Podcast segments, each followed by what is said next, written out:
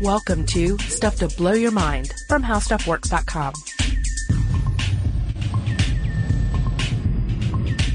Hey, welcome to Stuff to Blow Your Mind. My name is Robert Lamb. And I'm Julie Douglas. Julie, uh, you've seen the movie Bambi, right? You saw that as a child. You I did, yeah, yeah. Scarred by that, right? Oh yeah, just like everyone else. Um, looking at Bambi, one can't help but think this does not look like a real deer.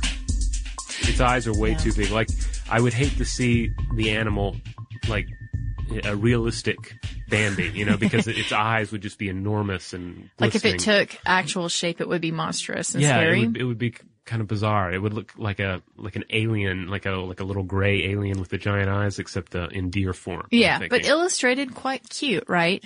yeah, in illustrated form, it's it's very adorable. Yeah, and some might even argue that Bambi was the beginnings of what we know as kawaii, which is sort of the embracing of all things cute. Ah, okay. Obsession so they, with they cuteness. cuted the deer up a bit, right? Yeah, yeah. And in the age of like LOL cats and, you know, cute puppies sneezing or panda sneezing and everything else that we're seeing on the internet, it's undeniable that people have a connection to this cuteness, the, these animals. Um, and it kind of brings into question our relationship with animals and the way that we treat them and we think about them. Right. Like uh, with Bambi, they actually started off with real deer, right? They brought in real deer for the yeah, animators to look yeah. at. So, th- so just so everybody knows that the reason why we have this babyfied Bambi, Mm-hmm. this this big-eyed, doughy-eyed fawn, is because Disney was such a stickler for detail that that at first he said, "Okay, you know what? We need to really make sure that Bambi is rendered as, as realistically as possible." So he had a pair of fawns shipped in from Maine and then he made his artists watch an, an anatomist dissect the carcass of a newborn deer that resulted from that pair. And the sketches they produced were were really perfect, right? They they were very realistic.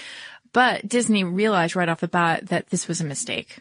This wasn't going to sell. This It was not gonna gonna appeal to. Didn't test well with audiences. Right, right. This reality wasn't really going to hook audiences the way that he wanted them to be emotionally hooked from the storyline. So he had his artists go back to the drawing board and they made them more cuddly. Um, and this is, this is actually from Hal Herzog's really great book called Some We Love, Some We Hate, and Some We Eat, which looks at our tenuous relationship, uh, with animals. And, um, he says that Bambi was essentially morphed into a surrogate human baby. Wow. Yeah. It's uh, I mean, and then it just yeah, it does make you really think about this this complex relationship that we have with animals, uh, especially like in this case where guys are sitting around thinking about how these cute animals are going to appeal to. Uh, to, to children, even as they're dissecting their carcasses Well, and, and yeah. planning out Bambi, you know, uh, I, you generally don't think of the various, um, well, not vivisections, but uh, dissections involved with uh, uh, with your with your beloved uh, Disney films. I, I, I'm hoping Yeah. this was the only one they really did that for. Uh, who knows? you know, you have to, now you start to think about all the past, uh, Oh, films gosh. that they did and wonder That's what, where that all they did. that weird dwarf Mickey Mouse. Uh, autopsy film comes from, right? Uh, ready yeah. for Snow yeah, White. Yep. Yeah, Got to the bottom of that. yeah. Uh, but I mean, from Hal Herzog's perspective in his book, this is exactly the problem that we have here is that, uh, you know, here's, here's on the one hand trying to, to make this animal really connect with people and make it look more like a baby. On the other hand, you know, he, Disney thinks nothing of, uh, you know, taking the life of this little fawn in order to create something like this just for our pleasure. Right. And of course, the, this this draws right into the idea of um, uh, that, like we're we're attracted to say a cat or a dog Mm-hmm. because it has, especially a kitten, uh, where it has oversized eyes, Yeah. Uh, or or a puppy, it has oversized eyes and this uh, this not completely human like face, but still. Uh, the, the snout is less uh, less pronounced than dogs generally when they're when they're smaller, and uh, so it looks a little bit like a baby, like it calls to mind an infant child. And therefore we have this paternal instinct that's kicking in when we look at it. Yeah, yeah, we've talked about the parental instinct before. Uh, in fact, we talked about it in our dogs podcast. Yes. Yeah. And uh, in Nova's Dogs Decoded, psychologist Morten Kringelbach uh, put abo- adults into MEG scanners, which are these really cool supercharged scanners uh, or neuroimagers, and then they showed photos uh, to people while they were in the scanner of unfamiliar adult faces, infant faces, and puppy faces. And within one seventh of a second, the medial orbital frontal cortex, which is involved in emotional responses, lit up like a pinball machine when people looked at infants and puppy faces. And this is what they were calling the parental instinct. Like you can't not respond to these animals. Um, and there's the, here's the kicker though, which I thought was really interesting. Even in people who are blind from birth, uh, they have the same areas activated in their brains when they hear the names of animals. Huh. So, so it, it sort of points to this concept of animals or how we've painted them in language, which goes far beyond visual processing. Like baby seal. Instantly, like it's going to sort of light up Yeah. certain uh, things. Yeah. And even if you don't have a, a visual of that, if you've been blind from birth, you have an idea of what a baby seal means in our language and to humans. Basket of scorpions. Ah, Yeah. repulsion. Yeah, exactly. Yeah. Yeah. So, um, Kitten, kitten on a tricycle. oh, Yeah, heart melting right now. yeah. Yeah. Um, kitten farts erupting I don't know Not that me. one. From, from the kitten sitting here in the tricycle. Oh. Yeah. Uh, so, I mean, it does kind of, you know, make us ask this question of why do some animals elicit these warm and fuzzy feelings while others elicit repulsion? They're, they're all beings, right? Right. Uh, yeah, like how much of it is, is learned? Like you learn to say hate a snake just because you hear people say, ooh, that's gross. Or, uh, you hear stories about it biting people and, uh, causing a lot of swelling and death and, you know, ex- Right. et cetera. Or is there, there something deeper? Is there something ingrained in us to be wary of snakes, right? Yeah, well, and some scientists would say that it's something we learn, and other scientists say that we're hardwired to fear snakes. Snakes are a great example. Uh, Lynne Isbell of the Uni- University of California at Davis posits that the primate brain specializes in visually detecting snakes. And she says that um, yeah, our past experience shaped the brains that we have today. And that if you take a bunch of kids and you ask them to look at pictures, they're um, far more likely to pick out the snake very quickly than say a flower or a caterpillar in those pictures. So they, they sort of hone in on the snakes and that this is an instinct. And it does kind of, uh, it, it does bring up an interesting question about whether or not you can inherit that. And there was a Science Daily article called Epigenetic Memory, Key to Nature versus Nurture. And it says uh, that organisms can create a biological memory of some variable conditions, like the quality of nutrition or a temperature or something that um, you might need to be scared of, essentially. And that this discovery essentially ga- uh, explains why you would have this passed down from daughter cell to the next generation. So it's like a switch that's flipped on, depending on what the conditions are for that certain for that organism. All right. So if this organism grows up in snake country, then uh, the epigenetic changes will take place to make that person be wary of snakes. Where if someone is is uh, growing up in a, a northern region or on uh, or an island where all the snakes have been driven out by a priest, they're not going to worry about it. Yes, but again, it gets tricky here because uh, Hal Herzog, again in the book, uh, points to New Guinean tribes people Mm-hmm. who have a high venomous snake population. A third of their snakes are venomous. So you would think that they would fear snakes, they would never touch them. Right. But in fact, they're really good at ferreting out the ones that are non-venomous and the ones that are venomous, and then the ones that are non-venomous they eat for dinner. Okay. Well, I mean that makes sense though. They're living. They're living there. They they know the local terrain. They know the local animals, and uh, and they know exactly which ones they can cook for dinner and which ones need to be avoided like the plague. So they have specifically adapted. But that, that doesn't explain why people in North America are so fearful of snakes. I mean, you're far more likely to be killed by a dog than from a snake, according to Hal Herzog. Well, yeah, but I mean we still have some very poisonous snakes: cottonmouths, uh, copperheads, uh, rattlers, right? true, true. Not- and they're, they're scary folks. I Yeah, get yeah. it. And dogs aren't quite as scary unless they're Cujo. Yeah. Yeah. Or my neighbor's dog. My neighbor's dog is quite scary. Yeah. What kind of dog?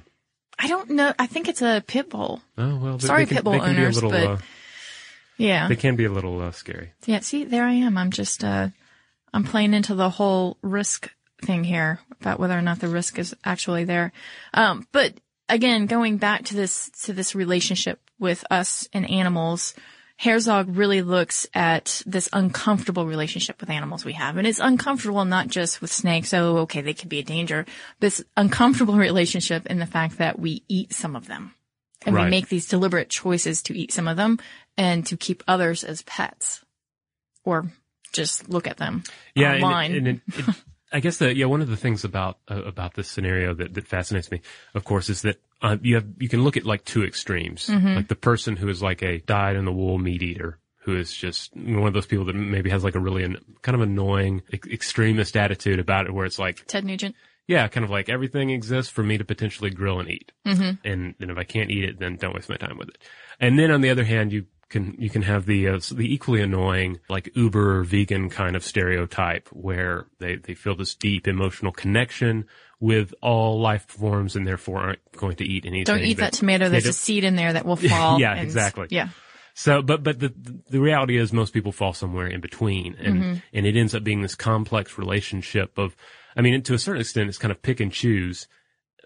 And then that is grafted into this worldview we have where it's okay to eat this, but not this. This animal's our friend. This one is our ancestral enemy, uh, the snake. And then this one, uh, this one's kind of in a gray area and we just don't think about them that much. Well, and I think that the reason why people are considering the question of eating meat so much these days is one, our resources, right? We Right. don't have that much land left to, to, um, to raise cows and pigs and everything else that's meat oriented as we used to. And yet our consumption is at an all time high, right? Yeah, I feel like a lot of it, you know, is people reaching the point where they where they're like, "Whoa, yeah, I my family really ate a lot of meat. Was that really necessary to eat that much meat all the time? Because it grows from being a a necessity or a, or or something you would just have every now and then. But I mean, studies have shown that as as uh, countries' populations become more prosperous, they eat more meat. Uh, Well, you see that in India and China, right? Yeah. Um, and in fact, the same sort of factory farming practices are beginning to be practiced there, which is, is, is a whole other podcast about the ramifications of that on our environment. But it does sort of draw into question this, or actually sort of underscores this problem of, okay, well, we have so much at our disposal for the most part, people living in, in, um, in industrialized nations. And you had brought this up the other day that you saw a chicken biscuit snack and you, you were Yeah, saying, oh, like that's just kind of a billboard at a- ridiculous thing. Yeah, it was at, on a billboard at uh, like a fast food restaurant, and there, you know, it's like you know, ninety nine cents chicken biscuit snack, and and that make made me feel kind of weird because I'm like, I I really don't need an animal to die for my snack. Like for my snack, I can just do with some fruit or some snack mix, um, or just some gum and some water or something. But but an animal doesn't need to die for my for my snack. An animal doesn't need to die for my breakfast. I think, and, you know, maybe my brunch on a special occasion yeah. sometimes my lunch and dinner, you know, a couple times a week if it's like a fish or something, I guess. you know. Yeah. And so that's the, the sort of environment we're living in is that we have so much at our disposal that you start to back up and say, do we really need to have a chicken biscuit as a snack? Um, you know, back in the day, it used to be that you would kill a chicken and you would eat it from, you know, from, uh, head to tail, right? You would Right. use every single part. And although there are some movements that are getting back to that, for the most part, Americans are getting a bucket of chicken and calling it a day, right? Right. Um, so there's, there's that sort of looming out there, right? That's just an odd sort of circumstance that we find ourselves in. Uh, but Hels Herzog wants to look at it even a little bit closer. Uh, again, why do we have this sort of uncomfortable relationship when we're, we're looking at animals for, for a meat source or even just killing animals? Um, he writes about a game warden in an African village where baboons destroy crops and raise the hackles of the local humans because, of course, the, the baboons are threatening their food source, right? Their vegetables and so on and so forth. It, it so annoys them that they actually trap them in pits at night and then they kill them in the morning. Uh, but they feel bad about this. And they actually have a saying in Swahili that is never look a baboon in the eye. It's, it's a good idea. Uh, just, in, general. because they're, yeah, they're, I, I find baboons rather creepy and fearsome. You do. Is Yeah. it their, is it their heinies? Well, their heinies are, are certainly add to it because it's like, but I mean, the front of them, they tend to be pretty fearsome and then their Yeah. behinds are just kind of gross. Well, But then it's, it's like all rainbow in the back and then, yeah, you're right, a little bit fangy in the front. Yeah, I mean they're they're fascinating animals, but yeah, they're and then you see videos of them. I mean, uh, I've watched a lot of uh, like Discovery, BBC, uh, nature documentaries over the last few years, and You uh, and Attenborough. yeah, and like and this. Attenborough hanging out watching baboons like run down livestock um, and eat things. Uh, you know, they're and I also with monkeys.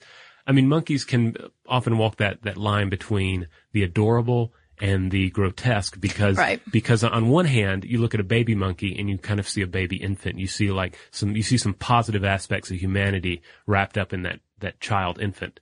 But I mean, if you see like this ferocious looking monkey with a weird phallus chasing down an animal and then ripping into its throat, Yeah. it, it still calls to mind some, some very human qualities, but not the ones that you want to see magnified. No, yeah, yeah. And, and to your point too about baboons, they're not so cuddly, right? Right. They're, they are a little bit scary. Um, and yet they're saying don't look the baboon in the eye. The reason is that the villagers can't help but see themselves in the baboon, right? They And, can't and help when but you make connect. eye contact with something, there is that connection. It's, Yeah. And it's one of those things like hanging out with with our with one's pet. There are aspects of it that never get old. Like you never stop finding your pet adorable. Uh, but I'll, but I, I find myself, uh, especially since I only came into ha- really having like an indoor pet in the last few years, like I'll look into the cat's eyes, and the cat will be looking into my eyes, and I'm. It's you know kind of an outrageous overstatement of the obvious, but it's it's just kind of mind blowing that we're connecting on some level. I mean, we can't talk You're about. feeling a connection for sure. Yeah. Yeah, well, I mean, but she's connecting with me because she's looking at my eyes. She's she's she's looking to uh, you know to, to my sight center. She's saying, give me more tuna. yeah, tuna." well, yeah. I'm not I'm not saying that you know that we're having a deep spiritual thing or that we're talking about books. You could be. You but could be. um, but yeah. So I can totally see why you would want to avoid looking into the baboon's eyes because then you're you're there's that that brief moment of connection and with this uh this this thing that looks very human in many ways, and then you're about to kill it. All right, we'll be back in a moment and we're going to discuss pigs and we're also going to discuss Amazonians and their odd relationship to monkeys. This podcast is brought to you by Intel, the sponsors of tomorrow, and the Discovery Channel. At Intel, we believe curiosity is the spark which drives innovation. Join us at curiosity.com and explore the answers to life's questions. And we're back. Before we get into uh, some more um, interesting animal relationships, uh, I want to point out that um, that there have been some studies that have shown that there are some portions of the brain that light up when we see animals, but not human faces or objects. So it really underlines that the brain has evolved to specialize in processing information about animals. And this is that parental instinct we are talking about. We, again, you know, when you're looking at your cat and you guys are connecting, there's something going on there. Probably for both of you, because we've talked about this exchange of oxytocin before too, Right. particularly with dogs, um, and uh, oxytocin being that feel good hormone that you usually associate between moms and new babies. Uh, so that's there. There's, that's all underlying that. But again, why, why don't we look at a pig, which is far smarter than a dog Uh-huh. and say, ah, that, that pig is so smart and, um, such a great fella or gal, you know, we should spare them the axe. You know, why, why them? Yeah, why is there this internet bacon phenomenon that refuses to die? Uh, like, why, why is that okay? Why is that, that hip when, you know, the, the, the pig is smarter than the cat and, and, you know, probably smarter than the dog too. And, uh, yeah, we're, a lot of us are totally fine with that becoming breakfast. Well, because somewhere along the way, someone discovered bacon, right? And, uh, that's, uh, it, it's delicious. That's what everybody's thinking right now. Not everybody. There are gonna, I, I guarantee there's some people out there that are just a little over bacon. Well, I don't know. Full disclosure, I'm a vegetarian and I will say that bacon is delicious. I do recall this. And I've actually heard of studies before that say that bacon is like the gateway drug to meat. Really. Yeah. So you could tempt anyone into meat if you were to, I guess, put a couple of strips uh, before someone's nose. Oh, I don't know about that. I, I, don't know. I'm, I'm not as big on bacon these days. I, I still, All right. I, I mean, I'm, All right. I, I Would be interesting to hear from some eat meat, bacon eaters or actually, uh, for, uh, former bacon eaters. former bacon eaters. Yes. Yeah. Reformed. Yeah. So let's talk about, uh, these Amazonians. Um, yeah, there's a tribe in the Amazon. They are, uh, the Awagaraja tribe. They, they're, they were covered in the, uh, the recent BBC Discovery, uh, co-production Human Planet. If you haven't seen that, I highly recommend it. It's a fascinating show. The show itself goes around the world and looks at different, um, um, human, uh, old human customs that are still practiced, uh, for the, uh, not for tourists, but for the act itself or the, you know, the benefit of the act. And this particular tribe, they will, they go, will go out and they will hunt monkeys. Like monkeys are a huge part of their diet. They will catch some monkeys of various species, bring them home, chop them up, put them in the stew pot. Everybody's watching. Everybody is, uh, you know, dipping into the pot and eating some monkey flesh. And it, you know, that's the most natural thing in the world for them. Great source of protein. But they'll uh, find themselves in positions where they've killed a mother monkey. And there'll be these baby monkeys, so they'll bring them back. Uh, and they will care for them as pets. And, uh, and, and will even in a way more than pets, because if there's a, an infant monkey that needs, uh, needs breastfeeding, uh, a human mother will actually breastfeed the monkey. Okay, so Yeah. that's that's just weird. The pet part I kind of understand, but the actual like taking the monkey into the family and then giving it nourishment from your own breast. Mm-hmm. Well, is- they're, but they're, they're making that connection. It's that parental connection. Yeah. So it's just kind of like the next step, right? but how could you have that in this? You know, how could you have a, a slaughter of monkeys, but then Well- have the nurturing of monkeys? That's the interesting part about it because, and it's important to note too that these, these monkeys they raise, they don't like raise them up and then eat them. These mm-hmm. monkeys have, are, once you take them home, once they uh, grow up, they've grown up with you, they have sort of privileged status. right. And it's not just mon- monkeys. They're just they're just like an animal loving tribe. They uh they love like their their their village is just like crawling with animals of various descriptions. Uh, they're they're they're like the crazy cat lady, except uh, not limited to felines. Um, right. There's actually another group uh, that they cover on there, uh, the uh, Bish- Bishnoi women. This is in India, and they actually breastfeed orphan gazelles. And Bishnoi, if I'm saying that correctly, this is a, a Hindu sect of uh, uh, Vegetarian. vegetarians that really hold nature in high esteem. It's kind of a kind of an uh, eco dharma kind of thing going Okay. on. But yeah, the, the Amazonian tribe was the most interesting one because because they they're they're not vegetarians. They will eat they eat monkeys uh, regularly as part of their diet, but then they also raise them as pets. They so, they on one level they can connect with them. With, with the same, they'll have the same species of monkey, the same, this, and it'll be a pet on one side and dinner on the other. So how do you end up create, creating the worldview in which well maybe maybe that's the cognitive dissonance there right okay it's there's there's got to be some sort of tension right or, or, some sort of friction between these two acts and by becoming a surrogate mother Mm-hmm. to these orphans perhaps that's neutralizing the fact and it, that's where that's where you're lessening the cognitive dissonance Yeah, I I don't know. I mean, I mean, I know I I'm won- ascribing yeah. a human thing to to a primate, but you know, it's it's uh it is very interesting that they do this. They don't have to do this. yeah, but it's really it's really not that different from from uh, the the complex uh, worldviews that the rest of us take on to uh, to make sense of that. Are you thinking meeting. about war? Well, no, I'm just I'm just thinking about diet uh, in general. Oh, yeah. I mean, yeah, you could get into to war as well. I mean, it, it basically comes down to heuristic framing, correct? Yeah. In psychology, um, heuristics, it's all about efficient rules, hard coded into an evolutionary process. It basically explains how we make decisions, how we come to judgments, and Well, how our logic is flawed sometimes because yeah, we, yeah, because we, you'll end up having flawed logic built into the program. yeah, exactly. We we create this framework and then we sort of never go outside of the framework because once we build it in there, then you you feel like you've answered your questions, right? yeah. It's kind of an ethical operating system.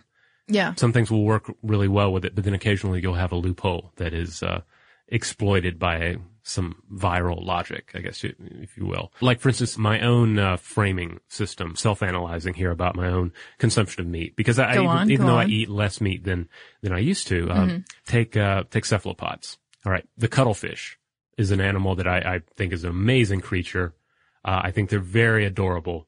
I've never eaten one, and I, I can safely say I will I will probably never eat a cuttlefish because they're just they're just too high on the on the cute, fascinating creature list, and I have no experience tasting them and no interest in tasting them. All right, then take the octopi. The octopi is a creature that I have eaten before. Uh, generally in sushi. And, and then I learned more about the species and I found out that some octopi are as smart as a cat. And so I like the cat. I'm not going to eat the cat. And then, but then the thought of this octopi being, being uh, the octopus being as smart as the cat, I, I'm suddenly just really adverse to eating that guy.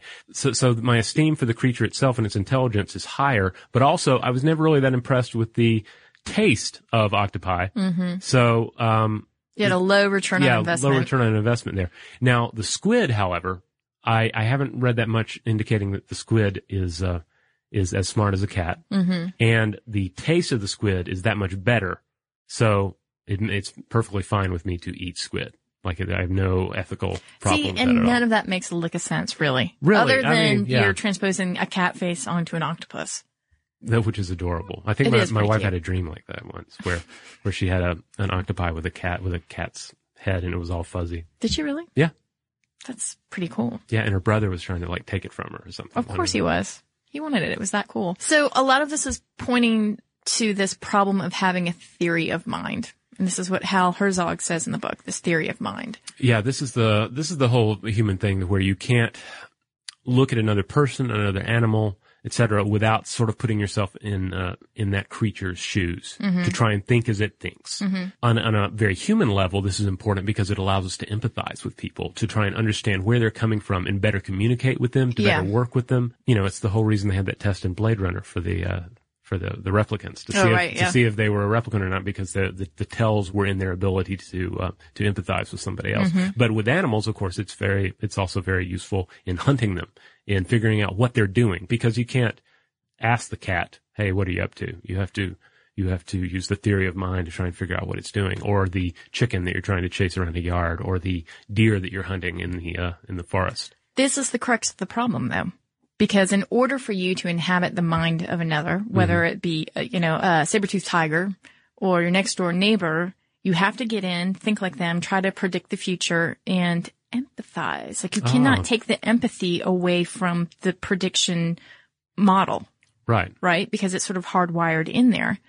So this is what I think leads to feelings of conflict. So if you connect with your potential food source and you ascribe some of your own attributes to them, because you're going to, right? You're Right. going to project yourself onto them.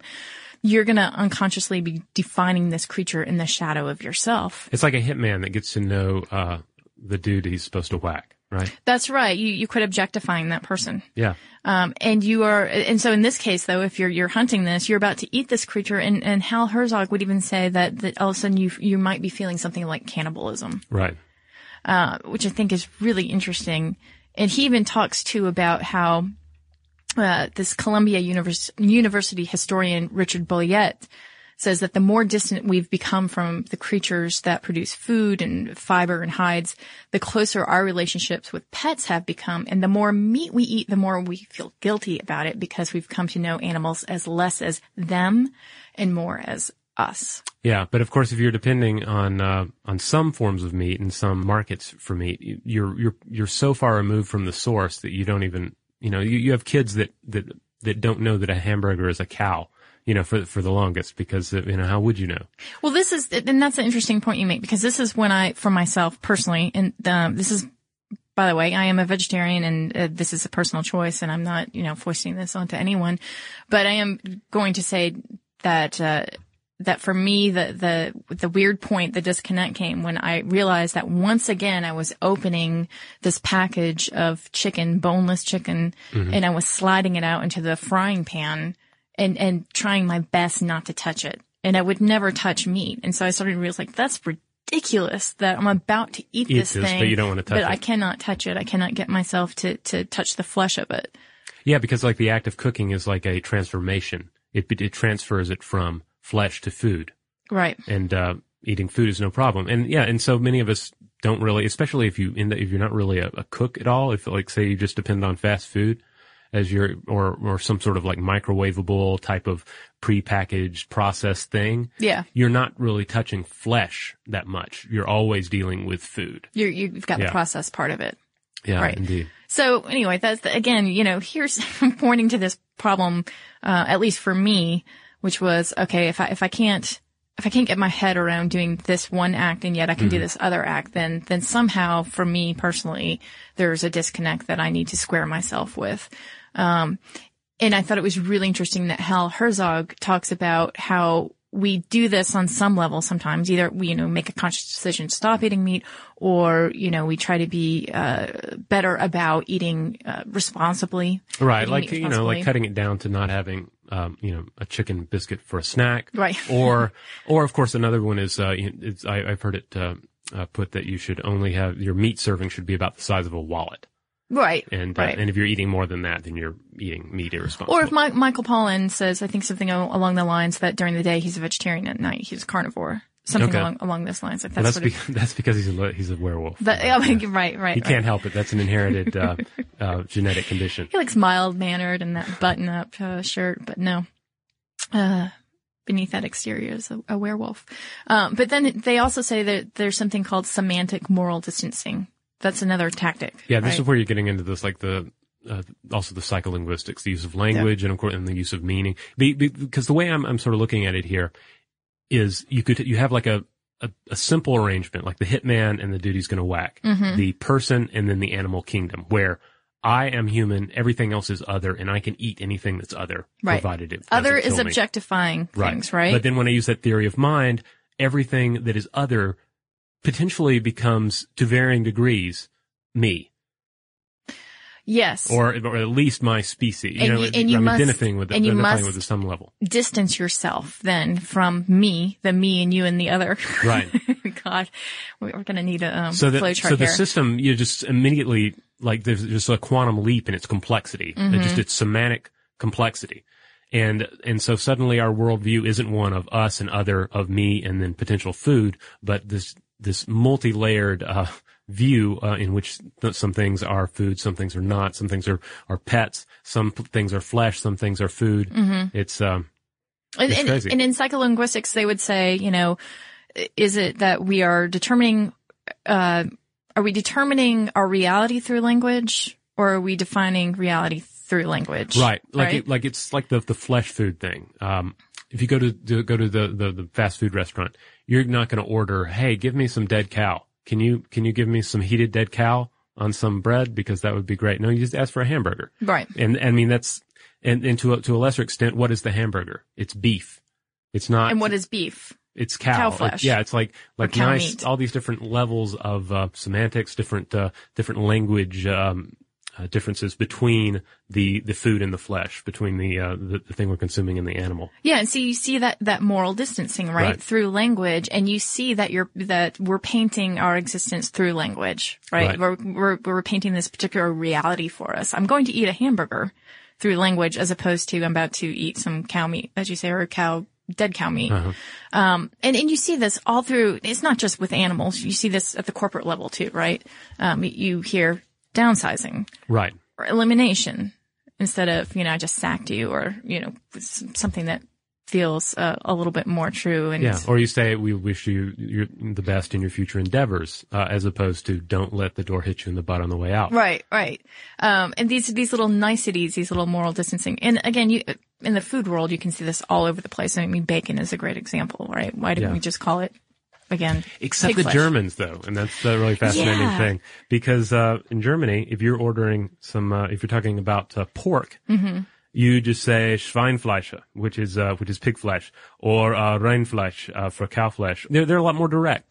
They're so hard nosed. Yeah. Those Germans. You kind of, I gotta admire that, you know, because there's, there's no, uh, there's no lifting of the veil there. Right. The, the veil has been lifted. Um, and I thought this was interesting too in Hal Herzog's books. He talks about how powerful it is, this, uh, this language of psycholinguistics that if you look at something like the Patagonian toothfish, uh, that doesn't sound too appetizing, right? Mm-hmm. Yeah, don't because I'm just imagining a fish like embedded with teeth. And we have to pick out all Exactly. these teeth. Yeah. Jaundiced looking eyes, uh, spiny teeth, just not something you necessarily want to eat. Um, and it th- really, you, that's what that sounds like, right? Patagonian toothfish sounds very prehistoric.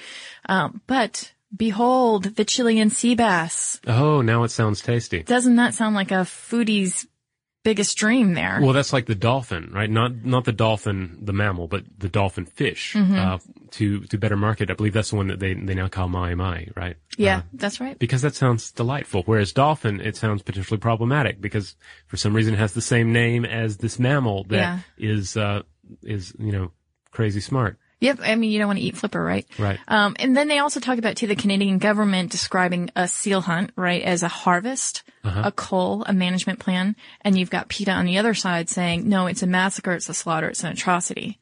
So it's very interesting to see how you, how approaching um, this reality for each, for no matter no matter where you are on the side of the issue, Yeah. There's language You specific can to you it. can summon the the appropriate language to to color it however you want. Yeah. So I don't know. And I, I do think it's uh, interesting too that PETA started using save the sea kittens to try to get people a little bit more aware of fish as, as, um, you know, I guess as, as pescatarians might look at them. Hmm. Um, like, hey, don't eat the fish. Yeah, I, They're um, little kittens. Meow. yeah, I don't know about sea kitten. That Yeah, I know. But I did think it was interesting the uh, creative use of language there. oh, totally. Yeah. So there you go. Some some thoughts on this. Um, it's it's tricky business. This this subject. Yeah, it's um, and and and I definitely want to reiterate, you know, not not being judgy about anybody's uh, decisions on uh, on what they eat and why they they eat it, but uh, I, I guess I, t- I do tend to to err toward uh, uh, digging the the idea that that we should be at least a little open about uh, about why we eat the things we eat. And, uh, and even, even if we're not open all the time about it, that it, we at least have those moments of clarity where we, we realize that, uh, that, well, this, this thing that I'm eating, it's delicious as heck, but it also used to be a thing running around on four legs. And that's not necessarily good, not necessarily bad, but I think it's an important reality, um, if, if only in dealing with the, uh, the logistics of our current food situation. Well, and I think too, right, now, as you say, the current food, food situation, this is not a conversation we'd be having 100 years ago because probably you or I would be out in the backyard wringing a chicken's neck. Yeah. And you wouldn't, you would understand what it took to get that to the plate, And right? our podcast would be, um, what, what format would it be on? I guess it would be on a, like an old record or what was the tube? Uh, uh, yeah, I don't know. Let's see, 100 years ago. Um, gosh, I don't even think the talkies were in play. Were, Maybe it would they? be a newspaper uh, column we would have. Yeah, yeah. Oh, I don't know. Make up your own reality there. Well, cool. If uh, any of you have any thoughts, uh, definitely let us know. We would love to hear uh, everyone's thoughts about um, our food situation. You know, we want to hear from you know if you're a, a hardcore vegan or a Nugent-esque uh, meat If lover. you are Ted Nugent, we want to hear from you. Yeah, maybe. And uh, in, in all the places you fall in between, let us know. Are there animals that uh, uh, that you're, you're that everyone else seems fine with eating that you uh, rule out? Are there animals that no one wants to eat but you think would be a great thing to cook up? Let us know. Yeah, and also Zuckerberg. If you're out there, we want to hear from you because apparently he's doing this whole Oh, thing yes. from from food to table. He's only going right? to eat Or- animals that he kills personally, Yeah, which is I don't know. That's just kind of creepy. It's just and, and a little kind of macho for me. I mean, it's someone who has a lot of time on their hands and a lot of money in their pockets. yeah. This it just applies to animals though, not the veggies. He's not out there. No, like, no, he's not. He's not slaughtering eggplants. Uh, Yeah. All right. Well, yeah. Let us know. You can find us on Facebook and Twitter. We are Blow the Mind on both of those. And you can also drop us an email at blowthemind at howstuffworks.com.